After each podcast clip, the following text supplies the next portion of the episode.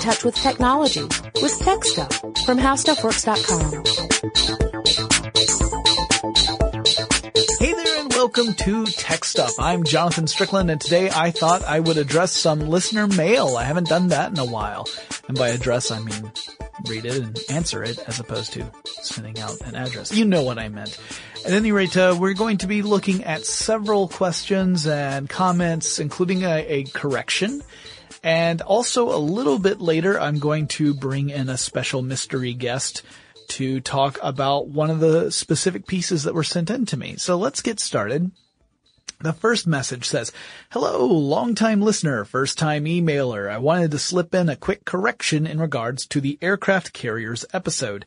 In the episode, you said that the U S aircraft carrier, the Hornet, was sunk. It's actually not. It's anchored in Oakland, California, across the bay from San Francisco, and is open as a museum to teach visitors about how aircraft carriers work. The flight deck, maintenance deck, and some lower decks are open to explore with or without a tour. The island and engine room are open for tours. There is even an Apollo capsule on board, as the Hornet was the recovery ship for two Apollo missions. If you're ever in or around Oakland, check it out. Regards, Alan. Alan, thanks for sending in that correction. That's really awesome. Uh, the Hornet was one of the stories that I thought was particularly cool. And, uh, and on, it was an honest mistake on my part. I had so many notes about so many different aircraft carriers, and, uh, I should have been more careful making sure that all of those were accurate. And, uh, Scott, is not his fault at all. It's all on me. I shall admonish myself repeatedly. Next, Dan from Twitter asked, did I buy an Apple Watch? No. Okay. Well, we're ready to move on. Uh, I, well, I guess I can address this a little further. Uh, I did not buy an Apple Watch. I don't have an iPhone, so an Apple Watch would be useless to me. And I don't want to invest in an iPhone just to get an Apple Watch. That would end up being an incredibly expensive, uh, endeavor. I mean, you're talking around three hundred eighty bucks for the watch, and that's, you know, before you really start looking at really nice bands or anything like that. Then you've got another couple hundred bucks for the iPhone, plus the monthly fee for it and everything. And all of my stuff is currently in the Android operating system universe. I, I use a Nexus six as my smartphone. That's not a plug for Android. It's not a plug for the Nexus line of phones. I, I like it. And, uh, I'm used to it, and all of my stuff is in that ecosystem. So it'd be very arduous to switch to a different one at this point. I think the Apple Watch is an interesting product. Uh, I'm curious how well it will do in the long run. As I record this, there are plenty of stories about the Apple Watch getting some recalls because of a faulty vibrating motor that's in some of them. Uh, and that the production may have slowed down quite a bit, which means it's going to take even longer for people to get their pre-ordered watches. Um, it's, it's a bit of an issue for Apple. And honestly, the wearables field is still one of those where a lot of people are expressing a lot of skepticism about, you know, what, what's actually the utility of a smartwatch? Is there a need for it? Um, I own a Pebble, which I would say is a smart-ish watch. It is good for giving me notifications that are coming through my phone, which is actually really useful for me. Uh, I don't always notice when my phone vibrates in my pocket. Even though the Nexus six is as large as some countries, I don't always notice when it's vibrating. Uh, however, the motor that's inside my watch, when it vibrates on my wrist, I absolutely notice that. And, uh, it gives me the notifications of who is calling or if I've received a text message or some other notification. And I love that. That to me is perfect. And, uh, you know, it's, it's not super high tech as far as smartwatches go. It's not like there's a whole bunch of other usefulness with it apart from some of the cool apps you can have, and you can do some controls with your smartphone, like, uh, advancing through tracks and an audio list, that kind of thing. That stuff is interesting and neat, but it doesn't have a whole lot of utility beyond that.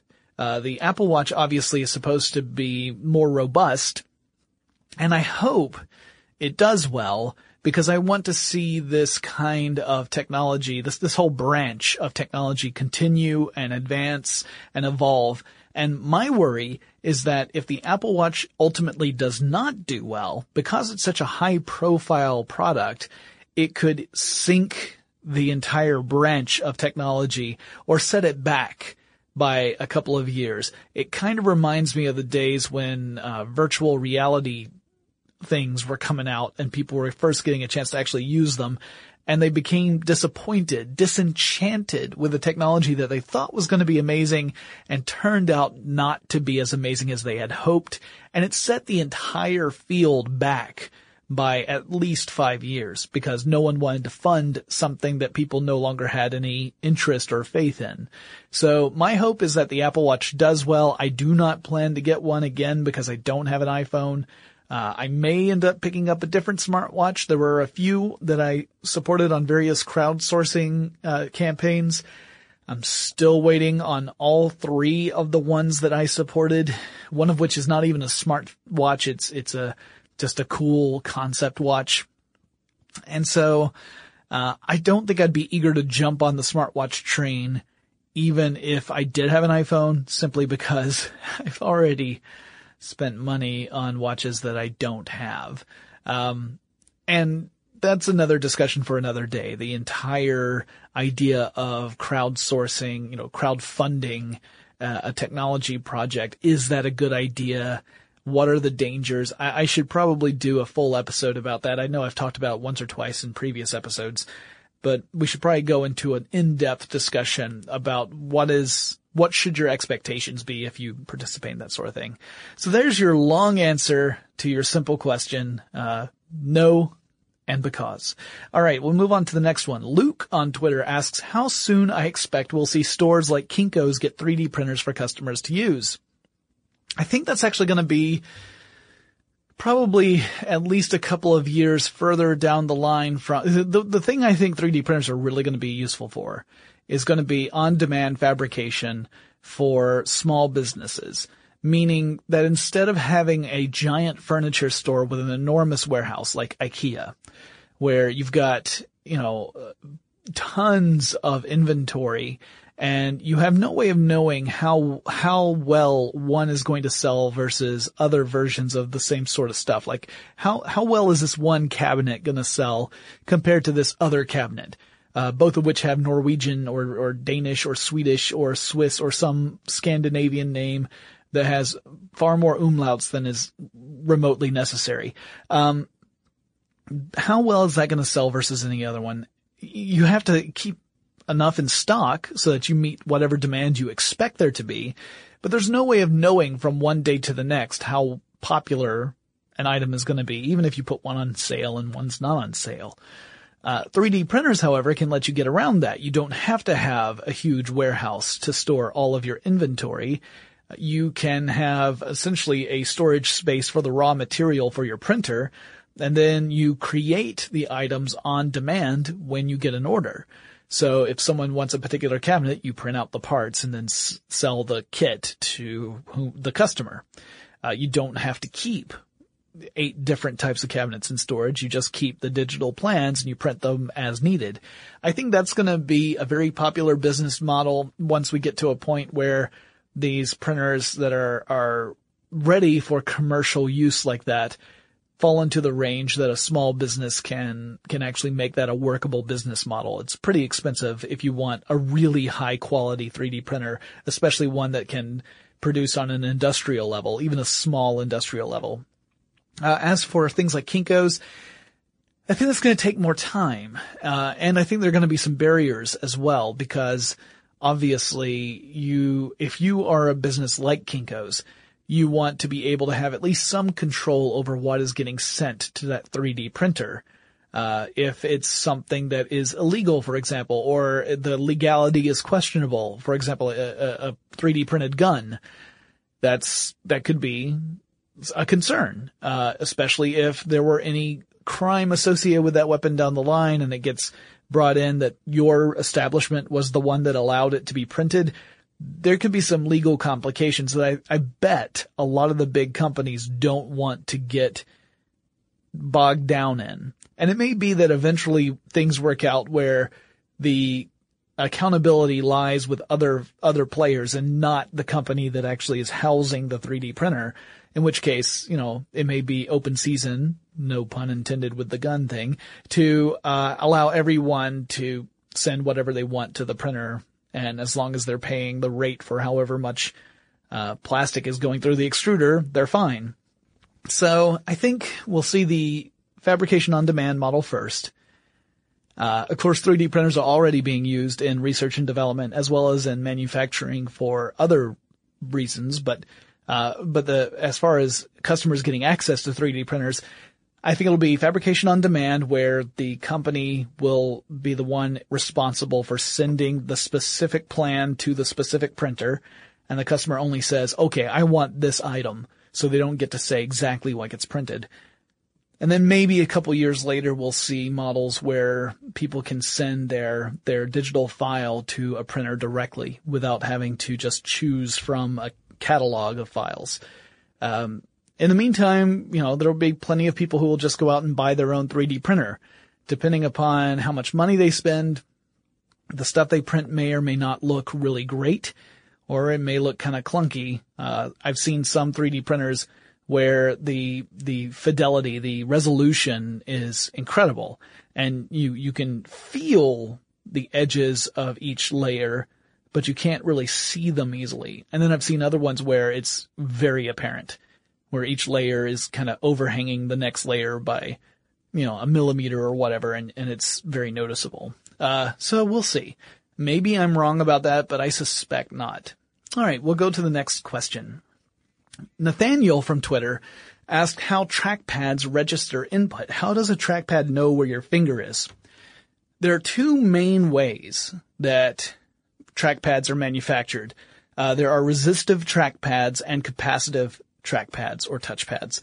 And I know I've talked about this on the show before, but it, you know, I'll, I'll go ahead and explain how these work, uh, because I think it is interesting. So the resistive touchpads or trackpads are the easiest to understand. Um, they're also not as, not necessarily as, uh, uh, resilient as capacitive, but we'll get there. So resistive touchpads use, uh, a couple of different films, um, with kind of a, uh, electrodes. Well, one film will have an electrode on it. Uh, the next film, like a sandwich filling, that one would be, uh, somewhat resistive. And then you would have a bottom plate that would also have an electrode on it. So you've got electrodes, uh, separated by a resistive film.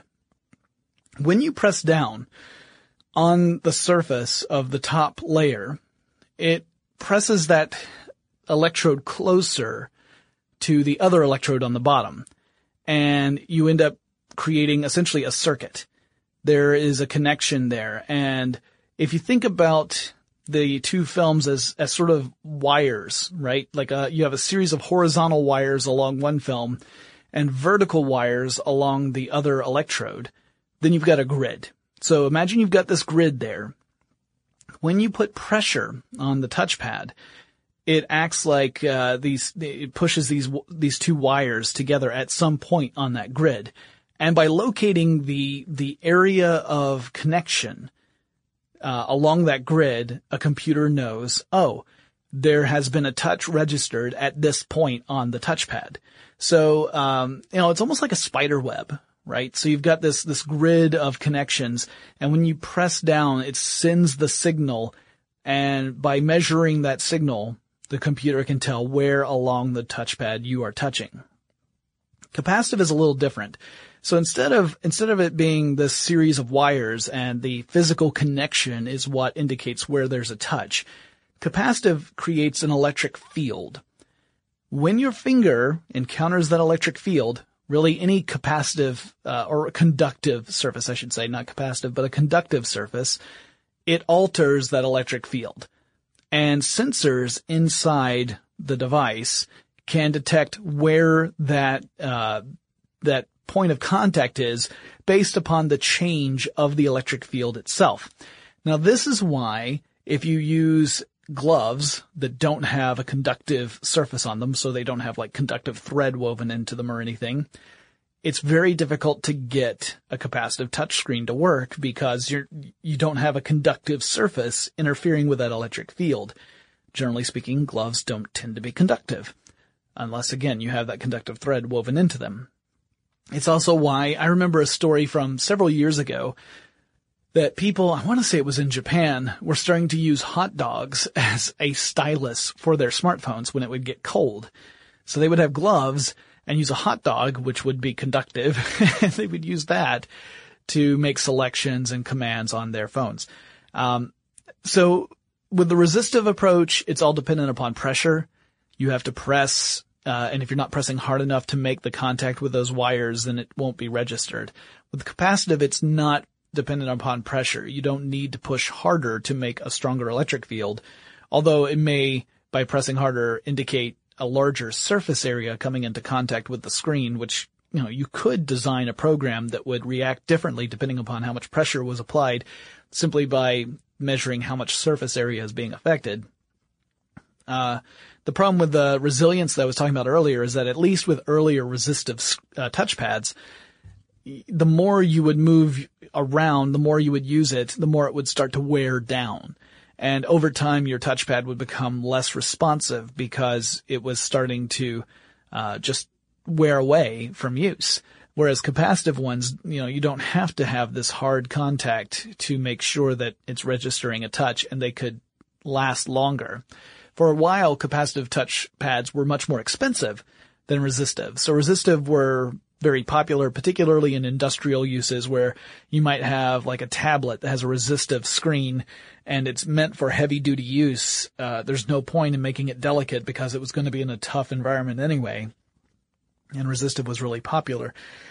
These days, the difference in price is not as great. So we mostly see capacitive screens, particularly in things like smartphones and tablets. So I hope that answers that question.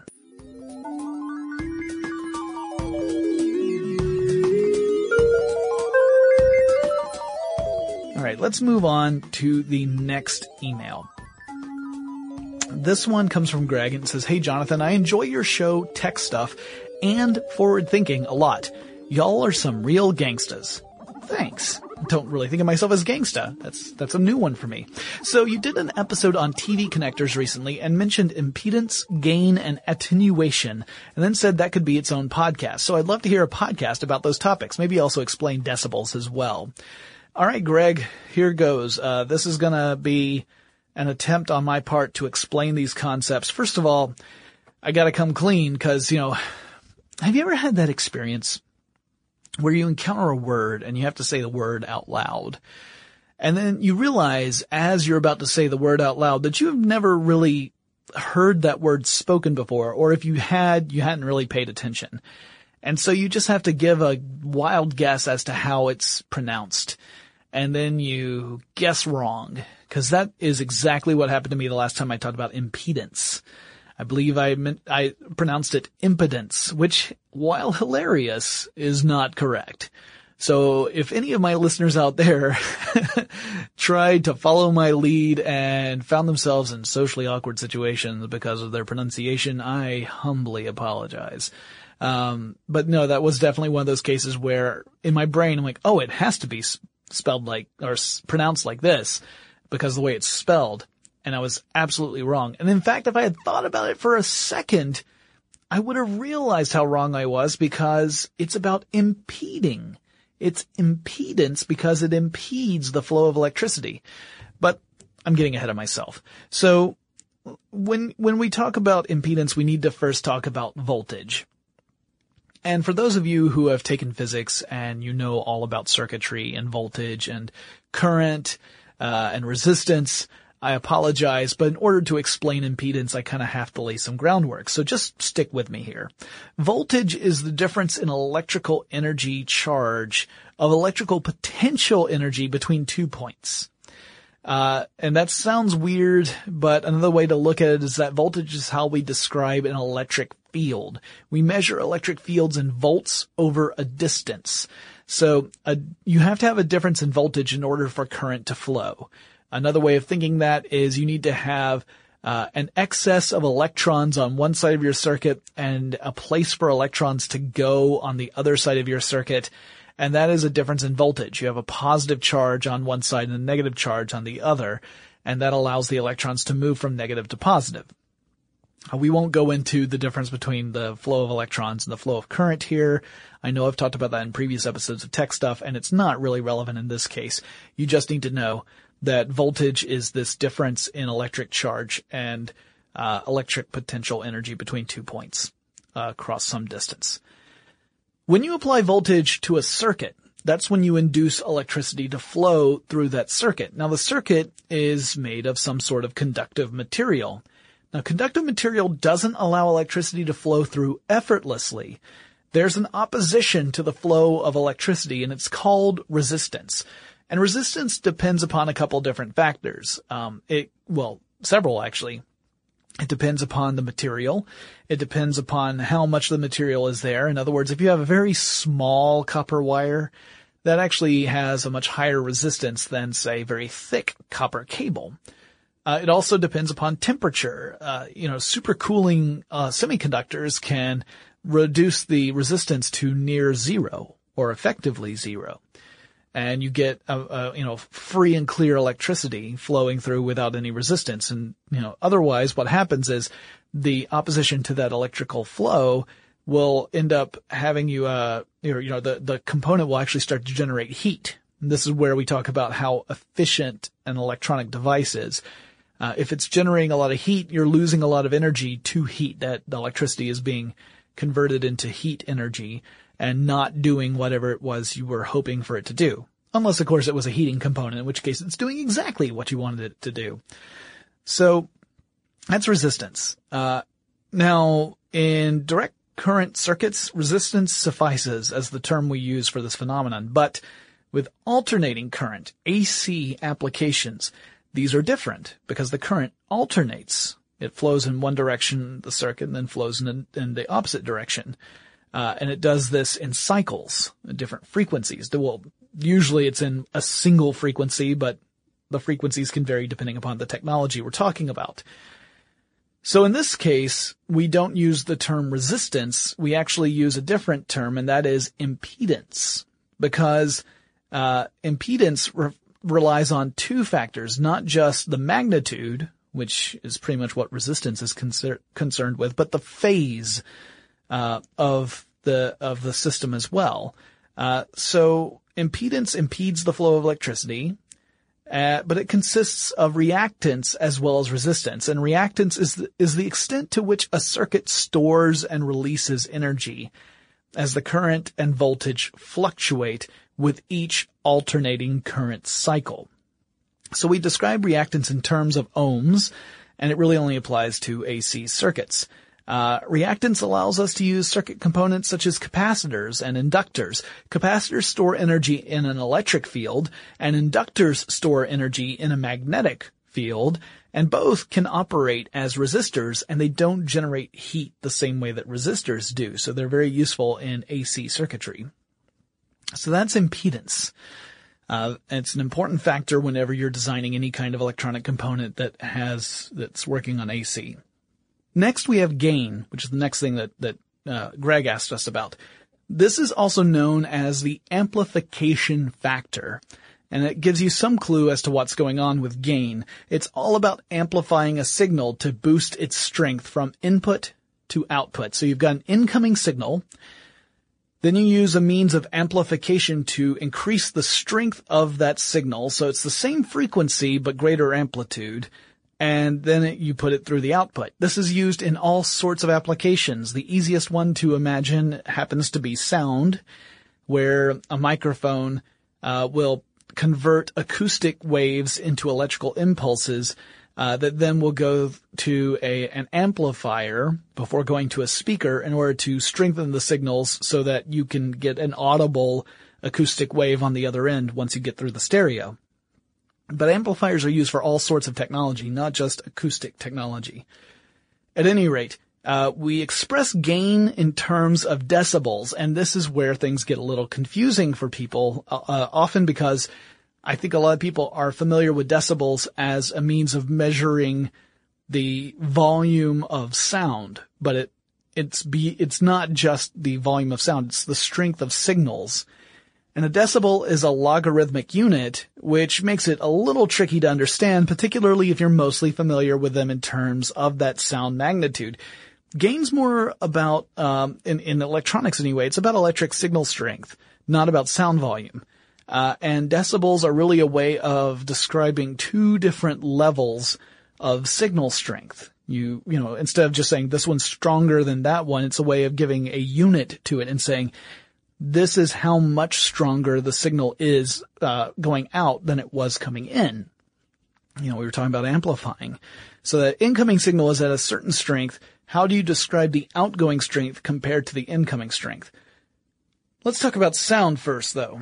So when we're considering sound, near total silence is zero decibels, and it acts as our starting point. So this isn't completely silent. It's not like what you would experience if you were somehow able to uh live out in space where there's no sound. Uh this it's essentially the strength of the smallest audible sound.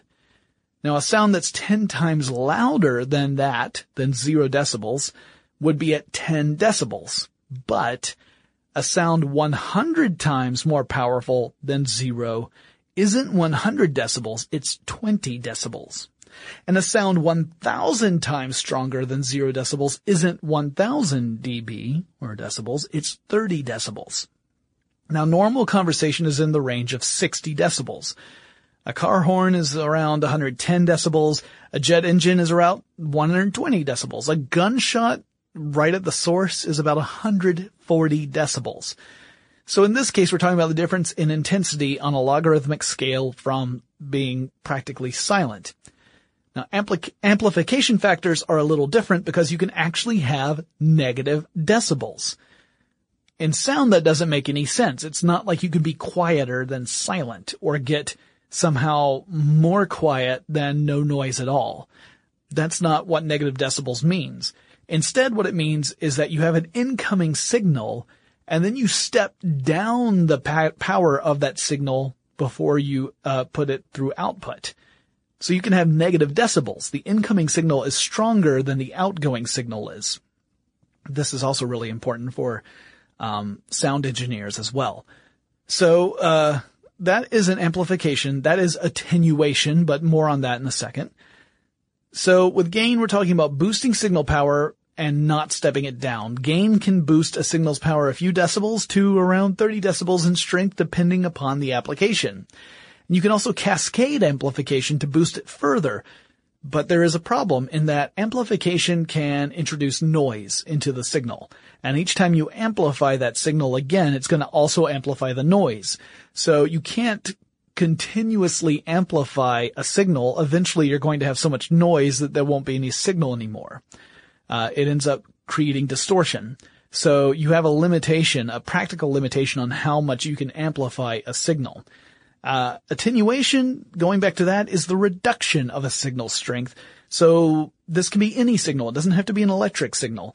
Uh, sunglasses attenuate the light that comes from the sun that hits your eyeballs, for example. Uh, this is also called loss, often in the, uh, the, the engineering, electrical engineering biz. And signals attenuate over distance. It's just something that happens. So, Uh, radio waves will attenuate over distance. Um, light will attenuate over distance across things like fiber optic cables. Uh, electricity will attenuate over great distances. And it's one of those problems that engineers had to get around using various means. One of the big ones being repeaters. So let's say you've got a cable and you've got a signal going through the cable. It's going to attenuate as it travels down this cable. Uh, you may have to have a repeater that would br- take in the incoming signal and generate a new one to continue down the line to keep on going toward its destination. And you might have multiple repeaters across an entire network in order to get signals to go from point A to point B. So, uh, attenuation is just a fact of physics. You know, you can't, you can't engineer your way around it entirely. You can find better and better ways of preserving signals so that they attenuate more slowly. And in fact, uh, if you look at Uh, the attenuation in cables, the less attenuation per distance you have, the more efficient that cable is. Uh, there's some cable manufacturers that really rely on this as a way of saying, hey, our cables are way better than our competitors because we have very little loss. We have engineered our cables so that they are superior. In most cases, at least for consumers, I would argue that uh, the difference is negligible. The signal loss is so small and the error correction in most electronics is so good that it would be difficult to notice as a consumer, if not impossible to notice. Um, however, depending upon what you're using it for, if it's something super high end and you're having to have truly very long cables, uh, attenuation can be a problem. This is particularly an issue with like quantum computing. In fact, with quantum computing right now, we expect that there is a hard limit to how far away you could have nodes be from one another in order to communicate effectively. I believe, I don't have this figure in front of me, but I believe that the uh, theoretical upper limit is somewhere around five hundred kilometers. And beyond that, you would not be able to have a quantum computer network be able to, to communicate with, the, you know, node to node. So that's an issue. Um, it's one of the limiting factors. It may be that that means we'll have quantum computing networks, but never a quantum internet. Not a true one anyway. That's a possibility. Anyway, I hope that ends up explaining the concepts of impedance, gain, and attenuation. Uh, it's pretty interesting stuff. And, uh, I feel like, uh, I could go on a lot more about that, probably bring in a couple of engineers and really talk about it. But I hope that serves as a good introduction into the concepts.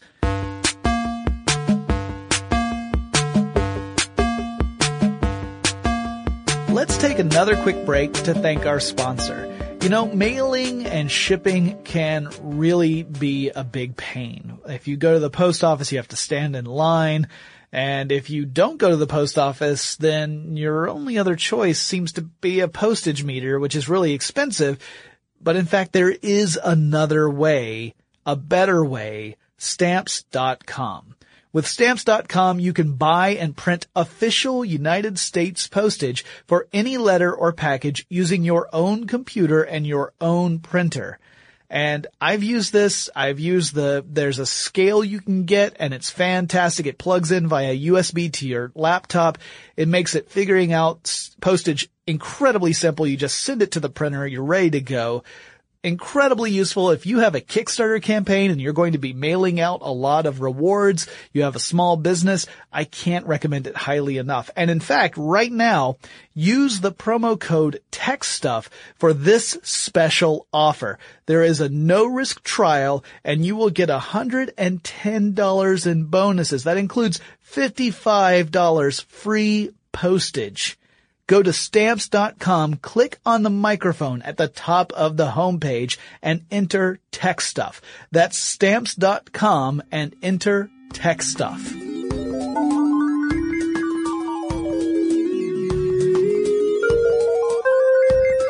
All right, our next piece of listener mail comes from listener Keegan McDougal, who had a really cool question. Uh, and Keegan was asking about a philosophical question, an ethical question that is called the trolley problem, and wanted to know how it relates to autonomous cars. And I thought, well, this is, this is a point where I could kind of give my own answer. And that would be fine, but I think it would really benefit from an actual discussion, which is why I have invited my super secret guest star, whom I alluded to earlier in the show. And it turns out to be Ben Bolan of Car Stuff and Stuff They Don't Want You to Know. I think both of those shows relate to the topic we're going to talk about. Yeah. Hey, uh, thanks for having me on. And I got to say, I love the listener mail episodes. So uh this is a really great question that Keegan has asked. Yeah. I think, I think first, obviously, we should probably talk about what the trolley problem is, what the trolley question mm-hmm. is. And this is really kind of a, a cognitive science slash, um, uh, ethical slash moral quandary kind mm-hmm. of question. Mm-hmm. And it's a hypothetical situation.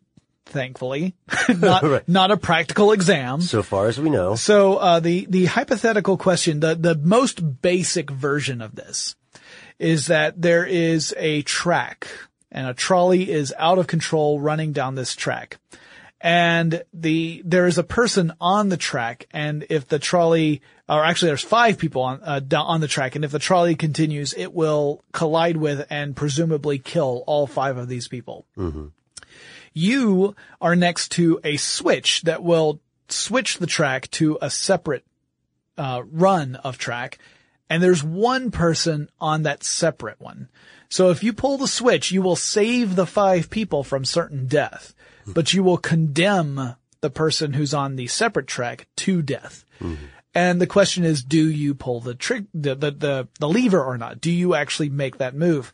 Uh, and it's not like there's a, a right or wrong answer to this. There, there are answers that more people are, uh, that freak will frequently give. Um, and most people would say that to save what, to, To, you know, to sacrifice one person to save five people makes the most sense. Right. We're, uh, we're doing the Vulcan response. Right, right. The needs of the many outweigh the needs mm. of the few or the one. Right. Uh, yeah, also known as the utilitarian response, right? Mm-hmm. That's a very common, uh, way of looking at it. And then there are variations on this, this question. Like, what if instead of pulling a, a, a lever, you are on the trolley? And the trolley is out of control and it's heading toward five people on the track, and you can stop the trolley if you push a fat person who's on the trolley with you mm-hmm. out in front. The trolley will hit the fat person and come to a stop before hitting anyone else. That means you actively have to kill a person. It's not so much you pull a switch and someone else dies instead of five people. You are actively killing them. And now we start seeing people say, I don't know that I could do that. Right. Like, taking no action and allowing people to die feels differently than taking an active role and killing someone to prevent five other people from dying. Yeah, and other people would argue, well, you're still committing a murder by pulling the switch. It's right. just a, a more comfortable thing, sort of similar to uh Sort of similar to buying prepared food versus going into the forest and killing your own thing. Right. Or, or if you want to think of it in a, in a kind of, uh, a military way, mm-hmm. it could be the general calling for the order of the big push, as opposed to someone who's actually on the front lines who would make that same call. Yeah, that's a really good point, uh, which that actually comes up in a lot of war crime trials. Oh, yeah. Too. I mean, yeah. It, well, if you look at the history of World War One, that was the history of World War mm-hmm. One, right?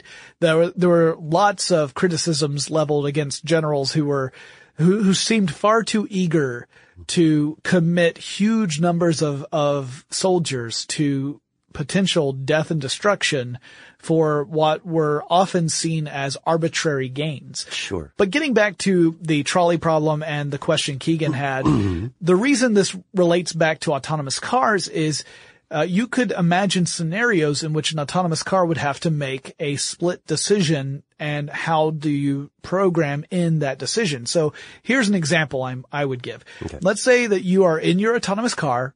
The car is driving for you. You are not in control. Mm-hmm. The car is going down a street, and there are pedestrians all along the sidewalk to your right. All right? All right.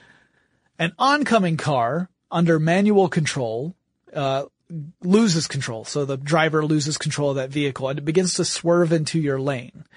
Your car is unable to move off to the left because of the trajectory of the incoming car. Mm-hmm. So what does your car do? Your car, having traffic behind you, can't back up. So your options are essentially to hit the brakes, and you're going to have a collision with an oncoming car, which could potentially put you, the passenger, at risk. Mm-hmm. Or the car could swerve to the right, avoid a collision, but potentially collide with pedestrians. Mm-hmm. In either case, you're talking about people potentially being hurt or killed. How do you, as a programmer who's designing the autonomous car, make that call? And is it right for an engineer to make that call, knowing that the person who is inside the car might have had a different reaction? Yeah, these these are great questions, and they tie into some topical things that are going to become an increasingly big issue uh, for car owners and car manufacturers. As uh abstract and philosophical as this might sound in some mm-hmm. degree, this is a real life problem. So a uh, brief explanation here. One one of the things that we should mention when we get to real world applications is if there is a real person driving a trolley, unfortunately, we do have to allow for uh, their uh, preformed opinions of the kind of people they're saving to come into play. Sure. So five people that they consider unsavory, or, you know, five elderly people versus one child. Right. Usually the way we present this problem is that you have no information about the potential mm-hmm. victims, because otherwise, I mean, there are variations. Like sure. there's one, there's one where you're on the trolley. There are five people on the tracks, and the person who's responsible for the trolley being out of control is also on the trolley. You can push that person out. Right. And yeah. most people would say yes, because this person has committed the act that has put everyone in danger in the first place. Mm-hmm. And it is uh, uh ethically all right to have that person be held responsible by way of killing them to prevent the deaths of their otherwise potential victims. Right. Yeah. And I, and I think it's correct for at least the, um, hypothetical nature of it to keep, to keep the emphasis on the problem, which is the problematic decision, the right. dilemma. But when we talk about programming, um, programming, what could potentially be a death machine, sure. uh, you know, what we, what we find quickly is that we might run into, um, problems of profiling through code. Could we teach a could we teach a, a computer that level of fidelity, and could we teach it to be something that people agree with directly? Furthermore, I've got to say, man, uh, I was thinking about this uh, since we were talking about it briefly off air.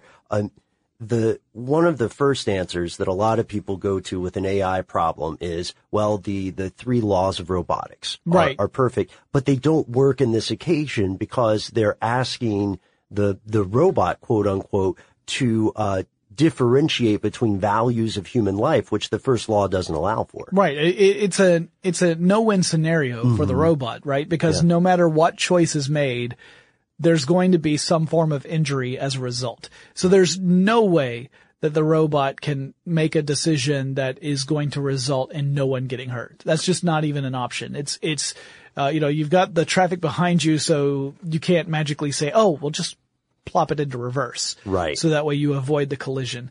Uh, and you can't, you know, you can't say, oh, well, find a gap in the people. Like there's, go- there are going to be situations where this hypothetical question can and will arise. Now, you could argue that when we get closer and closer to more autonomous cars being on the road, the likelihood of this situation decreases dramatically, mm-hmm. um, particularly if you have vehicles that are capable of communicating with one another, because then they're going to know each other's positions well before you are in range of what each other. Yeah, for sure. Then you just have to worry about the things that are not part of the system, like pedestrians crossing the street, mm-hmm. jaywalkers, dogs, yeah. you know, that sort of stuff, which could still be a factor. Also, we keep in mind that the autonomous cars are able to react in a, a fraction of the time that humans are. Yeah, that's a good point. And they're able to detect everything that's going on. See, we humans, we're limited by what we can focus on at any given time. Mm-hmm. So even our field of view is a limitation, right? Yeah. So a car doesn't have that. A car can have a three hundred sixty degree uh, uh, area of awareness, and a fraction of the amount of time it takes a human to react to be able to make these decisions.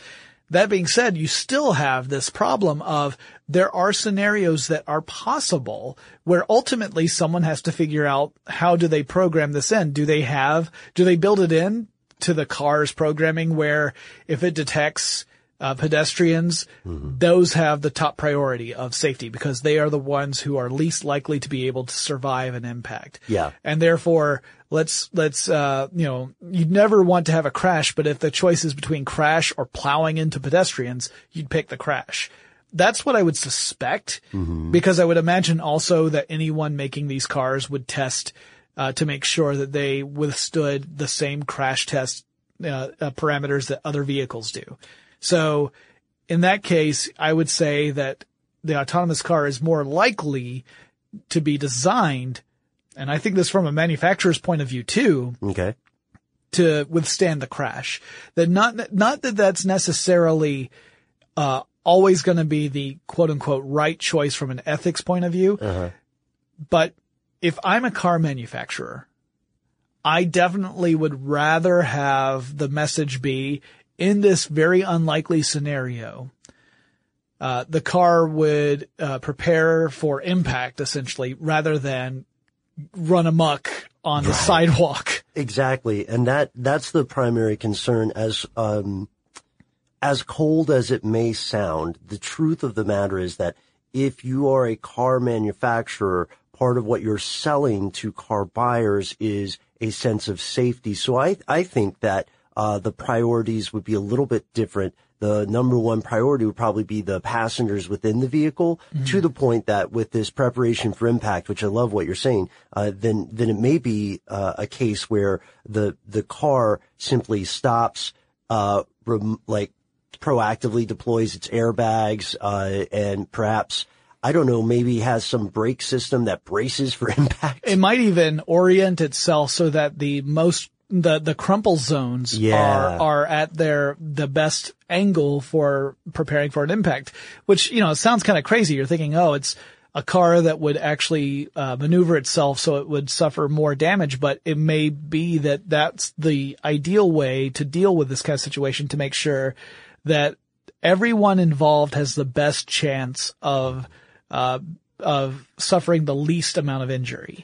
Yes, and this brings us to something that we probably don't have time for today, but is an interesting question. I'd, I'd love to hear um your thoughts on this too, Keegan.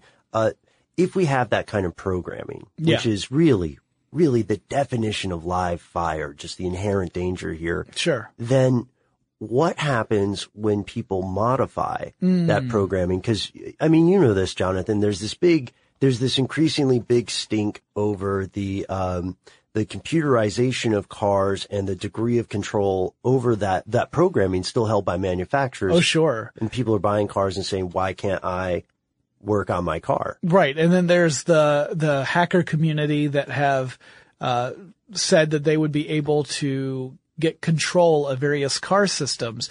And that's been demonst- demonstrated in the past. Now, until very recently, it's all been limited to people who are able to hook a laptop directly into a wi- mm. the wiring of a vehicle. So yeah. it meant that you had to have physical access to the car in order to have that happen.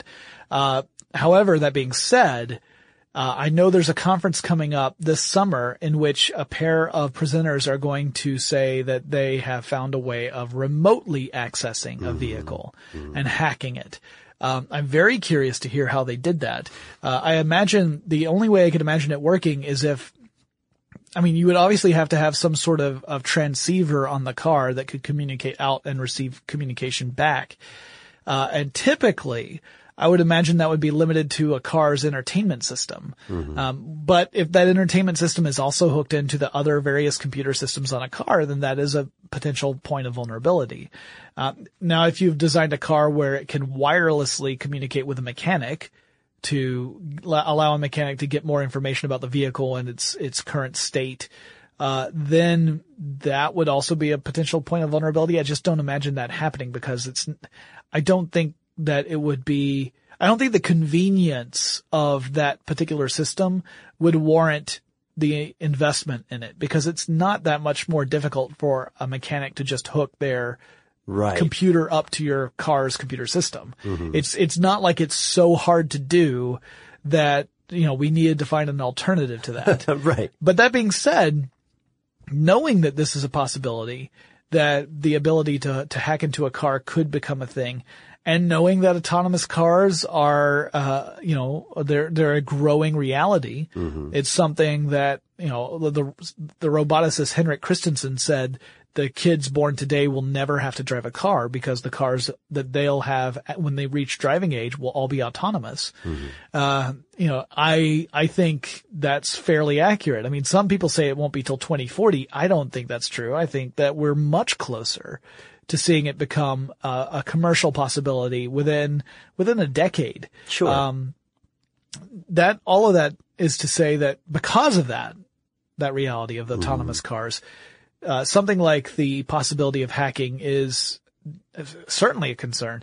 If you are a hacker who owns your own car and you wanted to remove things like the uh, the cap on speed limits, sure, so that your car could drive much faster, even if you're not the one physically controlling it, you just enjoy the experience of riding in a really fast car, uh, that's a concern. If you right. are able to do things like, for whatever reason, remove the the safety features that would prevent your car from uh braking too late or accelerating mm-hmm. too early. Or position itself correctly for a crash because you don't want to lose a big investment. Yeah. Any of those things would be, you know, a concern. So, uh, I mean, th- these are questions that we don't have real answers mm-hmm. to yet because we're not, we're not technologically there yet, but right. they are definitely questions that need to be thought of on the engineering and manufacture side of things mm-hmm. because these are things that are going to come up. And, you know, you might argue, well, this is a, you know, it's a niche thing. It's only going to happen like um, a few times, but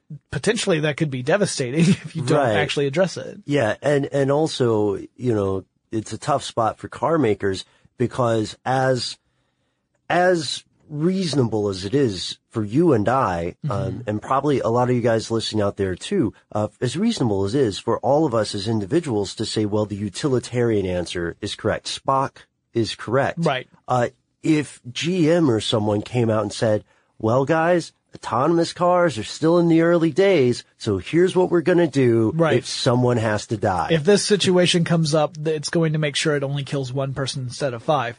Then immediately you've got everyone saying, all right, we have it on record that this this car company has said it's okay to kill people. Right, right. right. So when it, when it happens, we can totally go and say, no, you have it on record that this is what you've decided mm-hmm. to do.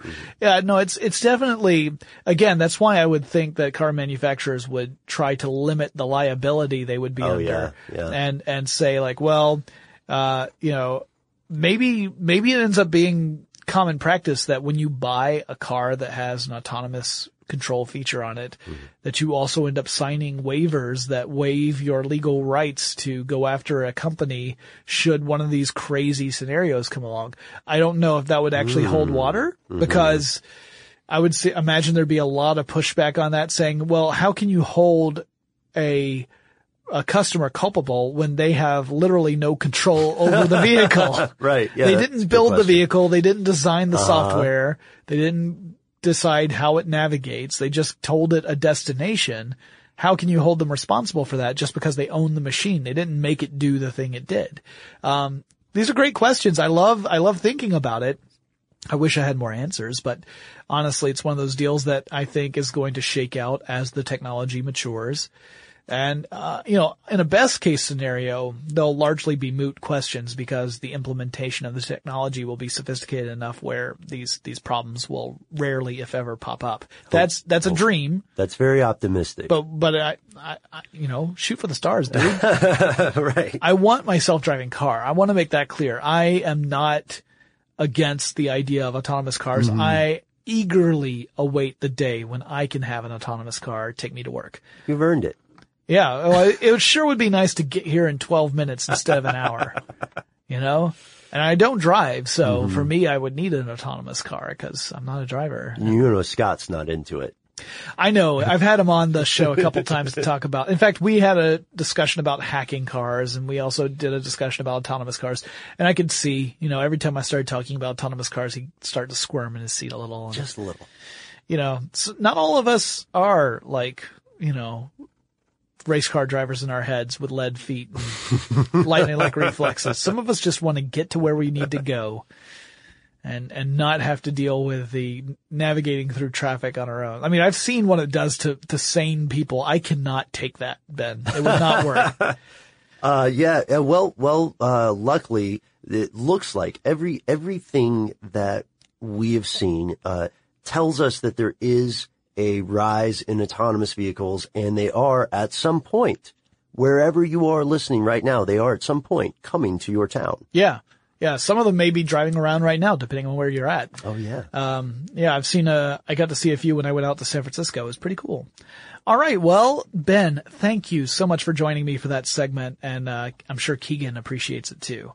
Yeah. Thanks for having me, guys. And remember, you can check out Ben's shows. He's on Car Stuff. He's on Stuff They Don't Want You to Know. He's also a writer and appears for shows like Brain Stuff and What the Stuff. Uh, so yeah, if you guys are, are big into video, you should definitely check those out. You should check out the other podcasts as well. And of course, it's always a pleasure having you on, and I will be asking you to be a guest probably again really soon. Hey, thank you. Uh, also, uh, just to point out to everybody, uh, Jonathan, in full disclosure, you're on like half of those shows as well. That's true. I, I also appear on those shows. So, uh, yeah, if you, if you haven't seen What the Stuff, like, go ahead and give a quick description. So What the Stuff is kind of a, a, a show where we pick interesting topics and give really cool examples of whatever that topic happens to be. So, mm-hmm. uh, you know, I've got one coming up about oddest sports in the world, and I talk about some really crazy ones. Uh, and then Brain Stuff is kind of a dive into really cool questions about how stuff works, or interesting science questions, that kind of thing. Um, and those are always a lot of fun to do too. Yeah, you've got, uh, let's see, uh, you guys know Jonathan's a little bit of an actor in, uh, in a different life, right? Yeah, that's true. Can I say that on the air? Absolutely. And, uh, did this, uh, did this great piece on Brain Stuff, uh, about why people in old movies. The transatlantic accent. Yeah, I think we made the title, Why Do People Talk Funny in Old Movies? Yeah, I think that is what the title was. That ended up being a really popular one. Yeah, that was a great one. Uh, it was a lot of fun. Check that out if you want to see some of the guys' chops. Right. And, um, and, and, you know, obviously we've got tons of other shows here at How Stuff Works, not to mention crazy, amazing articles. Uh, I don't know how many of you have been to the how stuff works dot com website, but you should definitely check it out. Check out, uh, we, we're going to have some great things to announce in the near future. Mm-hmm. I'm really excited. I mean, it's been, it's always been a great place to work, but it's really becoming like crazy exciting over the last year. So check that out, guys. I know that uh, I haven't really talked about the website in a long time, but you definitely need to check that out. All right. That wraps up this d- discussion. If you guys have any questions, if you want to have your listener mail be part of the next grab bag, I want to do a lot more of these in the future. It's always fun to kind of respond to what you guys have to say and think. Send me a message. That email address is tech stuff at how stuff works dot com. Or drop me a line on Twitter, Facebook, or Tumblr. At all three, I use the handle TechStuff, H S W, and we'll talk to you again really soon.